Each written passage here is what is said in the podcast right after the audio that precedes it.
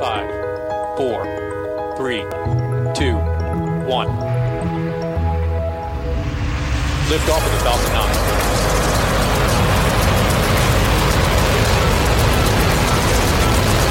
Falcon 9 clear to clear the towers. Hi, I'm Marc Boucher. On this week's episode of the Space Economy Podcast, we have a special presentation for you. The Canadian Space Agency is currently consulting with the public on its future space exploration activities. For those in the business, this is yet another consultation process, one of many they've experienced. For students and the younger workforce, this could be a generational opportunity to effect policy, and they shouldn't miss the opportunity. Policy changes can be slow and arduous. Space policy and the needed regulatory changes and any new law can take years to come about. Yes, slight updates to regulations can happen more frequently. However, at this time, we're in one of those periods in Canada where significant changes to existing regulations and possibly a new space law are being considered. It is a rare time where policy consultations with the input of stakeholders, including, and importantly, from its younger stakeholders, is important. Students in colleges or university and those who've recently graduated and joined the space workforce should really consider providing their input as individuals and as part of groups such as the Students for the Exploration and Development of Space. As part of the consultation, the Canadian Space Agency held an English webinar on February 19th. This is to be followed on February the 26th by a French one. The webinar, a framework for future exploration activities, was for the most part presented by L. Agnew, Manager, International and Regulatory Affairs, Policy Department. Herein, we present an edited version which omits the basic introductions and the Q&A which followed the presentation. Listen in. Today's webinar is designed to provide information and seek views of Canadians on rules for space exploration activities. In order to ensure all participants have a good understanding of the issues, we will be providing background information on recent activities and the existing rules, framing some of the principles and considerations, and informing you about how to provide your input to the government. Throughout the presentation, we will raise questions. These should serve as food for thought as you develop your input. When providing feedback on rules for space exploration, you may want to consider which issues are most important to you, what you would like to know more about, what you think of the existing rules, and what considerations you think are necessary for future rules. The webinar is organized in three parts. The first part will provide some context for why the CSA is consulting Canadians at this time. We will provide a brief description of some of our deep space exploration plans, a very high level overview of the existing rules, including treaties governing space activities, and finally, a summary of recent efforts to advance rules within the international and multilateral communities. Part two will focus on the efforts to advance rules, the Artemis Accords, which are norms of behavior that Canada and partners have committed to. We will provide a general overview of the principles of the Accords, as well as additional details on those principles that will require further consideration to implement. We will also take a more in depth look at space resource utilization as a particular case study for the rules governing space exploration activities. Finally, the third part of today's session will explain how you can provide your input to the government for this consultation. We will also answer questions that are raised throughout this webinar. We will begin by providing some information on Canada and the international community's deep space exploration plans. In a world of shrinking budgets and increasing global problems, we are often asked, why do we explore space? The benefits to Canadians are not always well understood, but they are substantial. Not only does space exploration increase our knowledge of our planet and universe, but it also advances research and discoveries that lead to breakthrough science in areas that benefit people on Earth, like health science, and gives rise to technologies that do not even exist today. Some real world benefits of space exploration include enriched baby formula, memory foam, international search and rescue, shock absorbers for buildings and bridges, advanced water filtration, water mapping technologies to locate underground water sources for wells, cardiac pumps, cochlear implants, and air purifiers. They are all a direct result of space exploration programs. Space exploration creates new business opportunities in Canada, especially in niche areas such as robotics, digital products, and artificial intelligence. Exploration increases our knowledge of Earth and helps address real world challenges such as climate change and the effects of solar activity on systems such as power grids or satellites. And finally, space exploration inspires. It encourages the next generation to pursue careers not only in traditional STEM, science, technology, engineering, and mathematics, but also other related fields such as legal, policy, and communications. Collaboration is essential for space exploration and for addressing scientific challenges that are inherently global in nature. Space agencies around the world are working together to promote coordinated efforts in human and robotic space exploration on and around the moon and Mars. Recently, space agencies gathered virtually for a meeting of the International Space Exploration Coordination Group, or ISECG. They highlighted the importance and benefits of international cooperation and coordination to better advance their goals in space exploration. These goals are reflected in the recently published Global Exploration Roadmap Supplement, Lunar Surface Exploration Scenario Update, that built on the 2018 Global Exploration Roadmap. ISECG space agencies envision a future of expanding partnerships and collaboration with an increasing number of actors as a means to realize the ambitious shared goal of sustainably expanding human and robotic presence into the solar system. Canada's space exploration plans are laid out in the 2019 Space Strategy and include key elements such as partnering with NASA and other International Space Station partners on the Lunar Gateway, as well as preparing Canada's space sector for missions to the lunar surface through Canada's Lunar Exploration Accelerator Program, or LEAP. In addition, 2019 saw the launch of the Canadian Minerals and Metals Plan, a milestone in Canadian mining history. It offers a vision of how governments, industry, Indigenous partners, and stakeholders can work together to develop a strong and globally competitive mining sector into the future. Among its various strategic directions, targets, and areas for action, the CMMP recognizes the need to develop a policy approach for mining new frontiers, including space to drive success of the mining sector by fostering innovation, investment, and competitiveness. In February 2019, the Prime Minister committed to Canada's participation in the United States led Lunar Gateway program. In December of 2020, Minister Bains announced that the CSA and NASA signed a Gateway Treaty. This agreement confirms Canada's participation and the next major international collaboration in space exploration, the planned Lunar Gateway Space Station.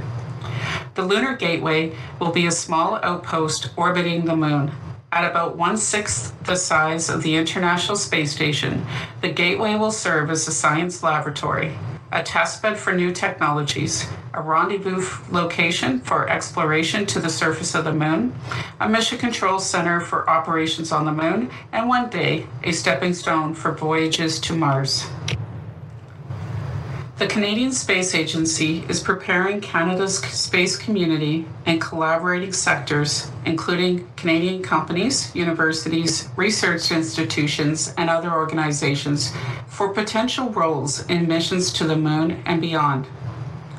LEAP is looking to foster innovation in areas of strength for Canada, such as artificial intelligence, robotics, science, and health. It supports the commercialization of innovative ideas from Canadian industry, including small and medium sized businesses, to help them become an integral part of the growing new space economy. The scientific and technological advancements stemming from LEAP are expected to generate tangible benefits for Canadians in their everyday lives. In addition to Canada's space exploration program, Canada's Mines Ministers released the Canadian Minerals and Metals Plan, or CMMP, in 2019, identifying new frontiers as an area for action. It recognizes that harnessing the technological advancements and disruptions taking place in deep mining, extreme climates, offshore, and in space could lead to benefits for industry and Canadians. The development of technologies to support space resource utilization is identified in the CMMP as a strategic opportunity to demonstrate Canadian leadership in science, technology, and innovation while working to address today's grand challenges. Exploring the potential to pool resources and expertise could lead to making the extraction and use of resources on Earth and in space more efficient, cost effective, and sustainable. Also, leveraging Canada's strengths and potential for cross collaboration between industries could position Canadian firms and innovators to lead in the development of the inherently high tech, digital, and cleaner mines of tomorrow on Earth and in space. Advances in technology, coupled with Canada's expertise in areas such as artificial intelligence, robotics, and mining, position Canada as a key partner for international collaboration in space exploration. At the core of our approach to collaboration is a commitment to ensuring that we undertake space exploration safely, sustainable, and in full compliance with our international obligations. With a growing number of countries interested in space exploration, it is becoming increasingly important to ensure we have an internationally agreed to set of rules to follow. We are now going to go over the rules that currently guide space activities. The existing international legal framework for space activities was established over 50 years ago. The treaties remain relevant today and continue to form the legal structure for space activities. When you consider when they were developed, it helps you understand why they are structured the way they are. The fact that they were negotiated during the Cold War and during the space race shaped how they were written. We are going to provide a brief overview of Canada's international obligations under these treaties. There are four core treaties governing Canada's space activities in space the Outer Space Treaty, the Rescue and Return Agreement, the Liability Convention, and the Registration Convention. The first and most important is the Treaty on Principles Governing the Activities of States in the Exploration and Use of Outer Space, including the Moon and other celestial bodies, which is commonly known as the Outer Space Treaty. Established in 1967, the Outer Space Treaty sets out the core principles under which nations must conduct their space operations. It also provides the foundation from which the other space treaties were developed. We won't go into too much detail, but it is important to provide some key information about the elements of the treaty most relevant to the issues discussed today.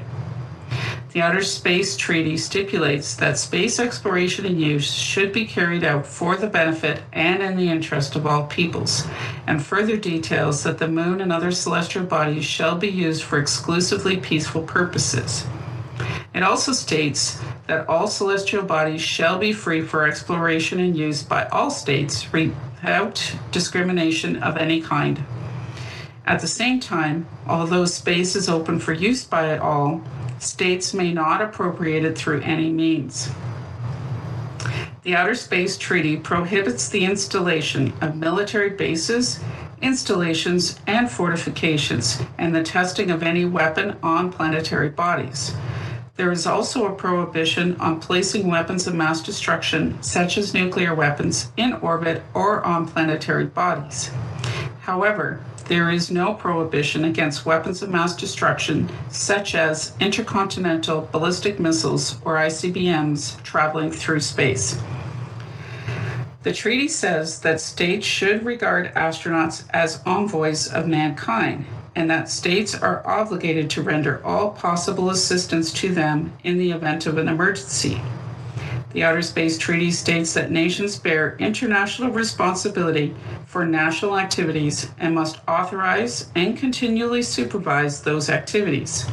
In this way, the treaty allows for commercial activities, but states are obligated to authorize and supervise those activities and bear responsibility and liability for them. The treaty establishes that nations own the objects they launch into space or even build in space, and that ownership is not affected by the objects present in space. It further stipulates that nations must register their objects and obligates states to return such objects to the state of registry if the object or parts of the object are found. It also introduces the principles of states being liable for damages caused by its space objects. These key principles around states' obligations are further detailed in subsequent treaties. The Outer Space Treaty requires that states be guided by the principle of cooperation and mutual assistance, and that activities should be conducted with due regard to the interest of other states. In other words, in the conduct of space activities, states must consciously consider the needs of other states it encourages cooperation in order to avoid harmful interference with the activities of other states. The Outer Space Treaty allows for the inspection of installations, equipment, and space vehicles with prior coordination. The Outer Space Treaty also discusses planetary protection, or, in other words, avoiding the harmful contamination of a celestial body or bringing such harmful contamination back to Earth.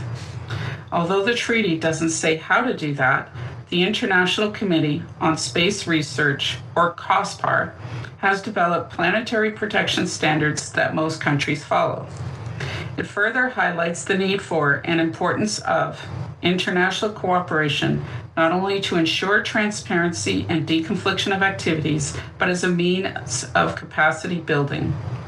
Finally, the Outer Space Treaty requires that disputes are settled through international cooperation and coordination. Building on the principles in the Outer Space Treaty, the agreement on the rescue of astronauts, the return of astronauts, and return of objects launched into outer space, commonly known as the Rescue and Return Agreement, signed in 1968, provides for the rescue of astronauts, the return of astronauts, and the return of spacecraft. It covers the rescue, rendering aid, and return of astronauts if, due to accident, distress, emergency, or unintended landing, astronauts are found in another state's territory. It also addresses obligations when such issues are, happen in the high seas or any other place where the launching state does not have jurisdiction. The Convention on International Liability for Damage Caused by Space Objects, commonly known as the Liability Convention, entered into force in 1972, builds on the Outer Space Treaty principle regarding state liability. The Liability Convention defines the concept of a launching state for the purposes of the convention and explains that a launching state is liable to pay compensation for damage caused on the surface of the Earth, damage to aircraft, damage caused in space or elsewhere than on the surface of the Earth. The Liability Convention stipulates that liability for damage caused on the surface of the Earth or to aircraft in flight is absolute, which means that the launching state is automatically liable and the compensation for damages is not limited by fault or negligence. It further stipulates that when the damage is caused elsewhere other than on Earth, launching states are liable if they are determined to be at fault for the damage. For the purposes of this convention, a launching state is defined as a state that launches or procures the launch of a space object, or a state from whose territory or facility a space object is launched. Therefore, if Canada to were, were to have a launch facility, it would be considered one of the launching states for all objects launched from that facility. In the world of global programs, such as those for space exploration, liability becomes a very complex issue with multiple countries involved in procuring and launching a space object. The last space treaty signed by Canada is the Convention on Registration of Objects Launched into Outer Space, commonly known as the Registration Convention. The Registration Convention, entered into force in 1976, sets out the requirement for states to register the spacecraft they bear responsibility for, as outlined in the Outer Space Treaty. It identifies key definitions such as launching state, space object, and state of registry for the purposes of registration. Although the registration convention includes objects launched into Earth's orbit and beyond, the specifics of how to register objects that will remain on the moon or other celestial bodies or are constructed on the moon have not been identified.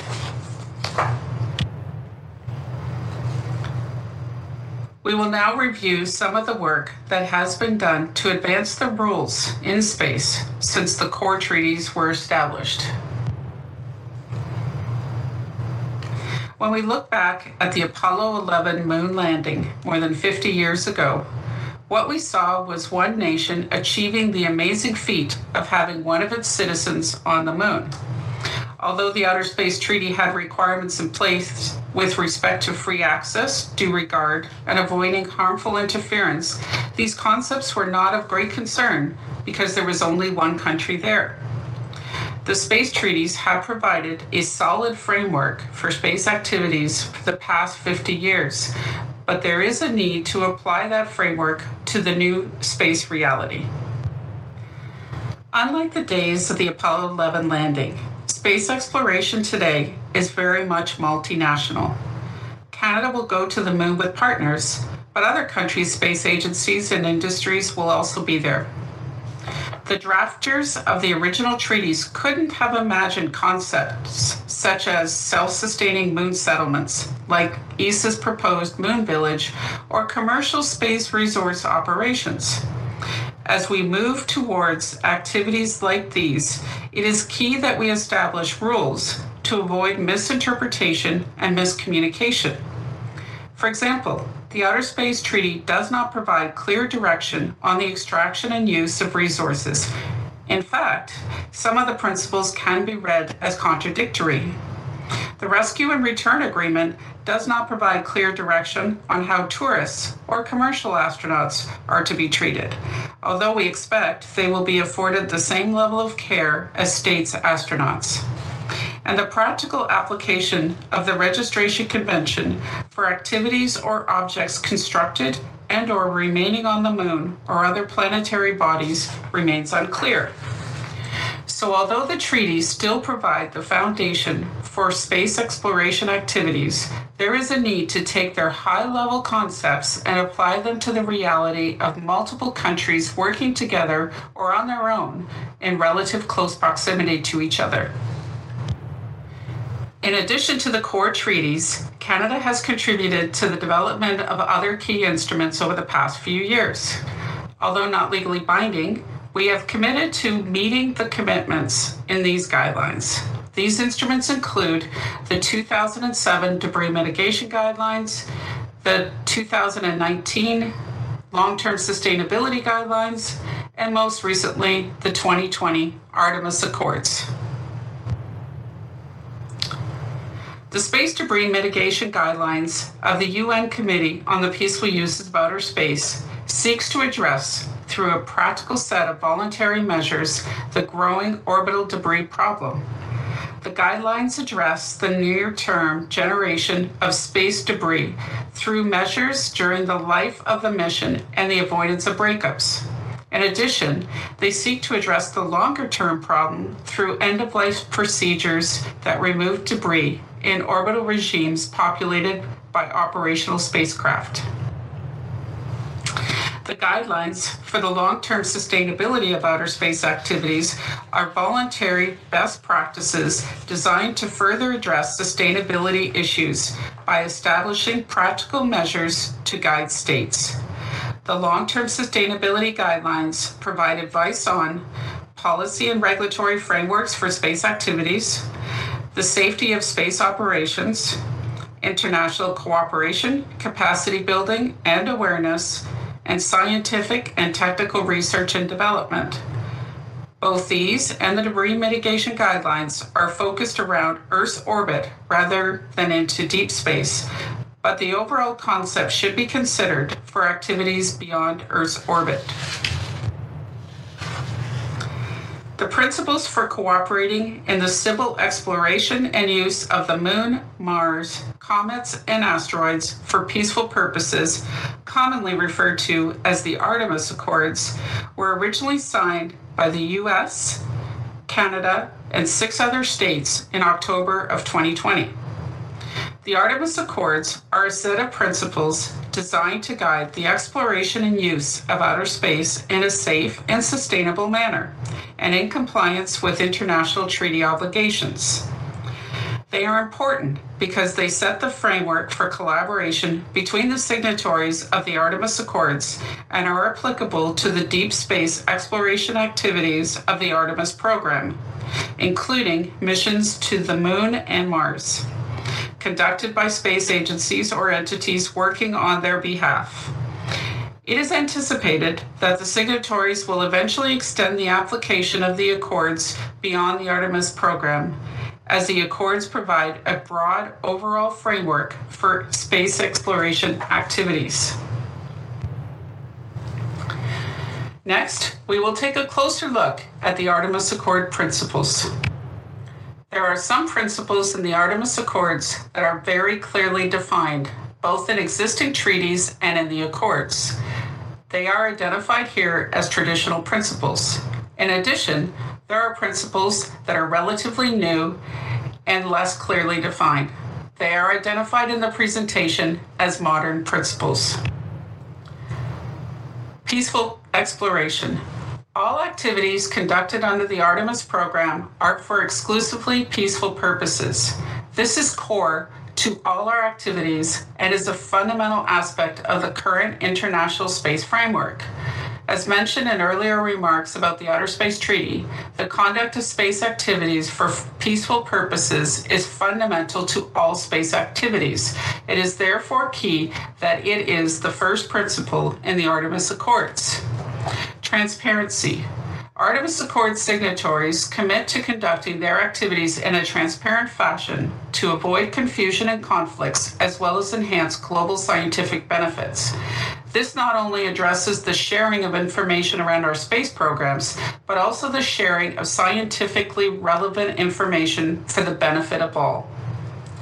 Interoperability. Nations participating in the Artemis program will strive to support interoperable systems to enhance safety and sustainability.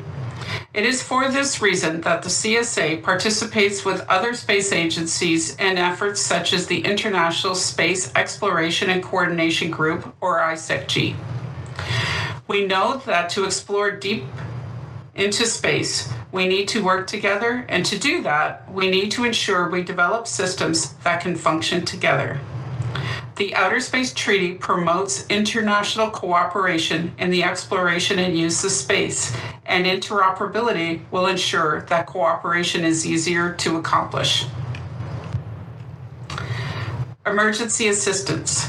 As mentioned, the Outer Space Treaty and Rescue and Return Agreement already require the rescue of astronauts, but they don't provide a definition of the term astronauts.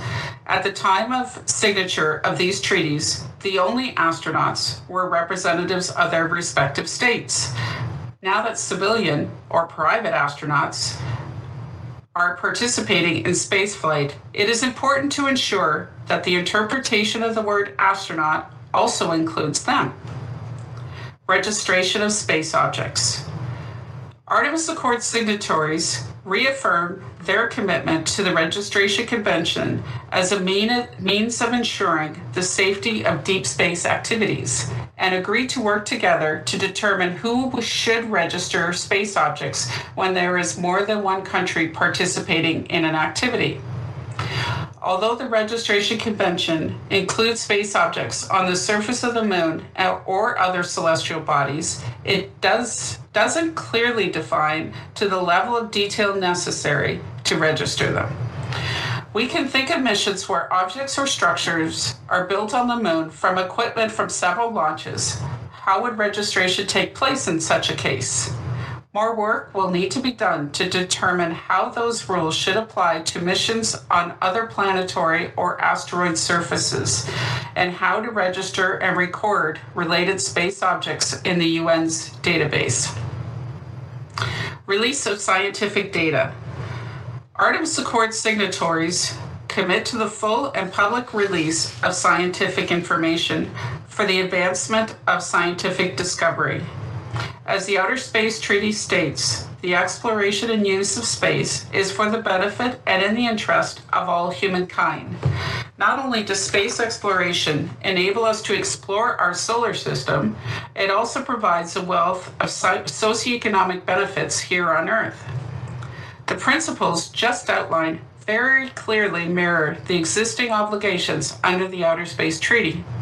We know there are small things we need to do to determine how they will apply to future space exploration missions, but for the most part, they are well understood. However, the next principles, although fully aligned with the Outer Space Treaty, are in areas where we have much less experience and where we need to do more work nationally and internationally to figure out exactly how they will be implemented. Just like we do on Earth, the Artemis Accord signatories are committed to respecting historically significant sites and believe it is best to work through multilateral efforts to develop rules and best practices. As a result, we are committed to bringing this discussion to the United Nations in order to develop an international set of rules to protect global heritage like the first footprints on the moon or Mars. We believe this discussion has to happen within the construct of the United Nations because, in order to protect the history of humanity, there needs to be widespread agreement on what is historic and how best to protect it. Further consideration will be needed to address key issues such as the need to to ensure that protection does not lead to appropriation and that it does not restrict free access, and how to determine what constitutes a heritage site and how designated sites will be protected. The signatories of the Accords will use best practices gained through experience to contribute to the multilateral discussion on the issue of protecting heritage sites. The Artemis Accord signatories commit to preventing harmful interference and upholding the principle of due regard as required by the Outer Space Treaty. First, we commit to adapting the UN guidelines for the long term sustainability of outer space activities to include activities in deep space. We are also committed to notifying others of our planned activities as well as coordinating activities so as to not create harmful interference. It is important to note that this is the longest section of the Artemis Accords because it was necessary to spell out, in as much detail as possible, how we can use the concept of safety zones to prevent interference with another state's activities while still ensuring space remains open for free access to all. It is also important to note that safety zones are designed to be temporary and will be used only to the extent necessary to avoid harmful interference while respecting the right of free access to all areas of the celestial body. The signatories have also committed to using the experience they gain through the implementation of this principle to support multilateral efforts, but your views on this issue are important to solidify the parameters. The Artemis Accord signatories commit to planning for the safe disposal of debris in order to ensure that deep space, the moon, and other celestial bodies remains free for the exploration and use by all. We know that the current situation in Earth's orbit is problematic, so we want to take steps to avoid that issue in the moon's orbit or on the surface of the moon or other planetary bodies. This commitment is very broad, and we know it will impact all stages of deep space missions. We need to better understand how this obligation should be implemented for government and commercial actors. We also need to know how to address intellectual property, salvage rights, and other such issues on the lunar surface or other celestial bodies. Extracting and utilizing space resources is key to safe and sustainable exploration, and the Artemis Accord signatories agree that such activities should be conducted in full compliance with the Outer Space Treaty. This is an important area of space law and policy because the Outer Space Treaty allows us to use space while prohibiting national appropriation. Because of its importance for space exploration and the number of questions it raises, we are now going to take an in depth look at space resource utilization. Key resources are needed for space exploration missions, including water, oxygen, propellant, and materials for life support and infrastructure. As the international community plans missions to more distant destinations, such as the lunar surface and beyond, supplying these necessary resources from Earth becomes increasingly complex, costly, and risky. Enabling the extraction and use of these resources in space, also known as space resource utilization, rather than transporting material from Earth, could address this issue.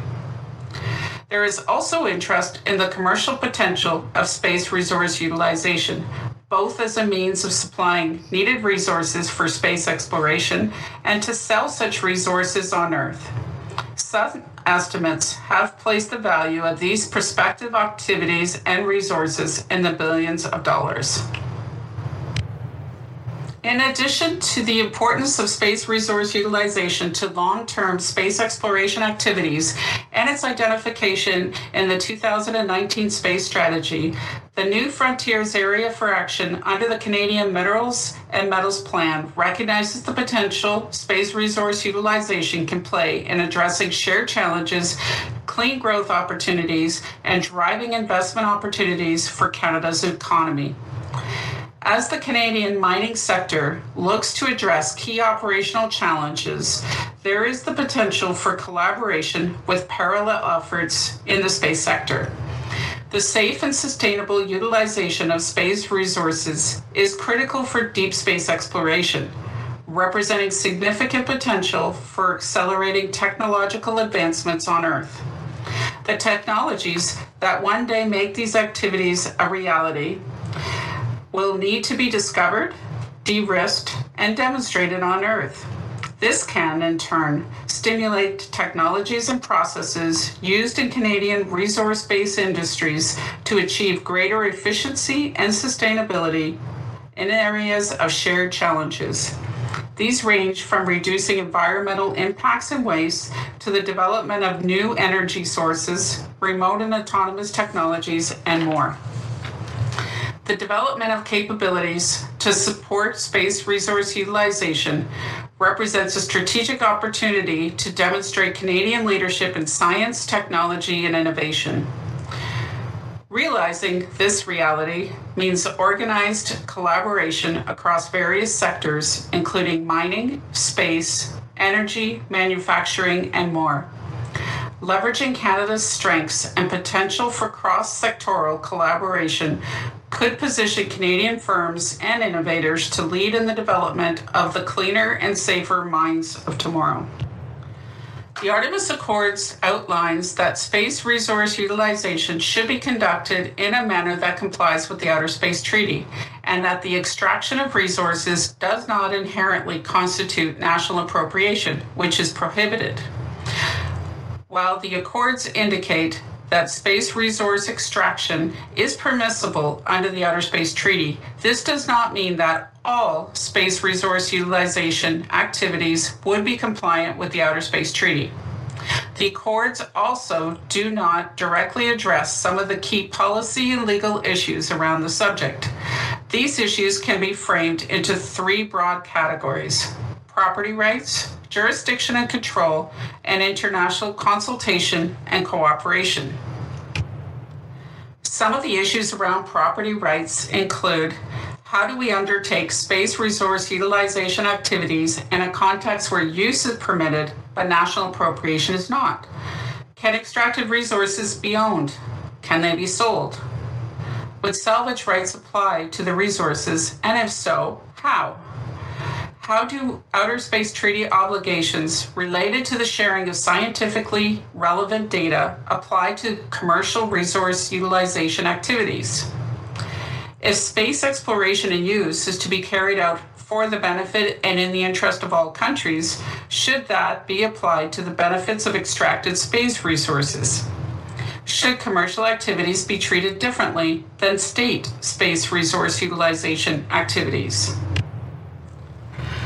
The Outer Space Treaty is very clear that states are responsible for their nationals' activities and have a duty to authorize and continually supervise those activities. How do we accomplish this for private sector activities on the moon or other celestial bodies? How do we address liability issues such as indemnification when the state is responsible for the activities of its citizens? How do we avoid harmful contamination of the earth from extracted resources? And how do we avoid harmful interference to space, to include other celestial bodies, from earth? How do we avoid harmful interference with other states' activities? How should safety zones be implemented with respect to ensuring freedom of exploration and use? For example, space resource activities or structures on the moon.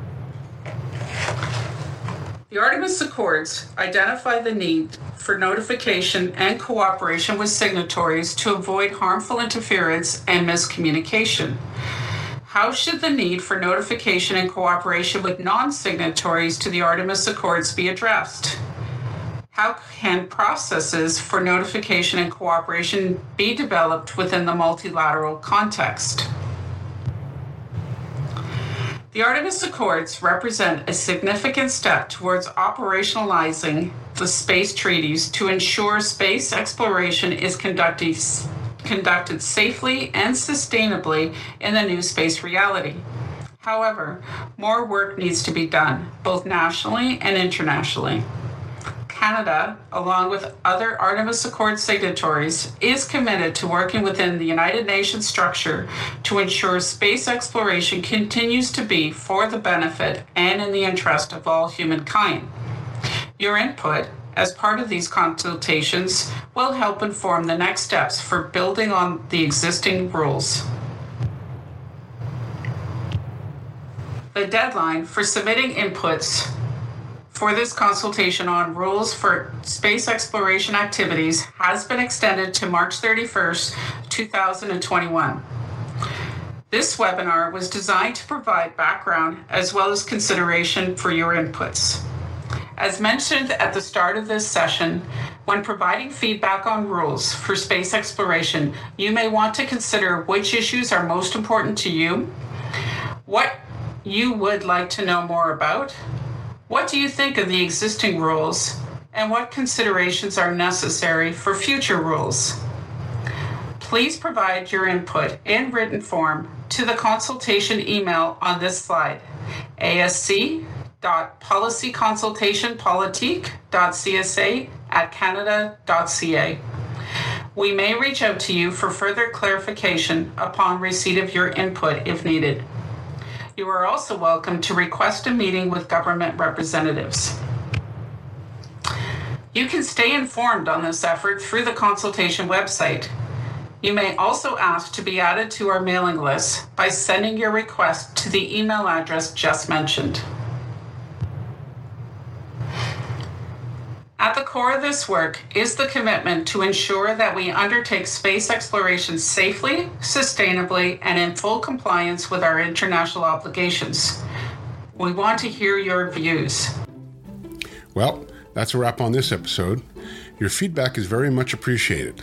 Please use our Twitter channel at The Economy Space to contact us or send an email to podcast at spaceq.ca. If the podcast service or app you use offers the opportunity to rate this podcast, we would please ask that you do so.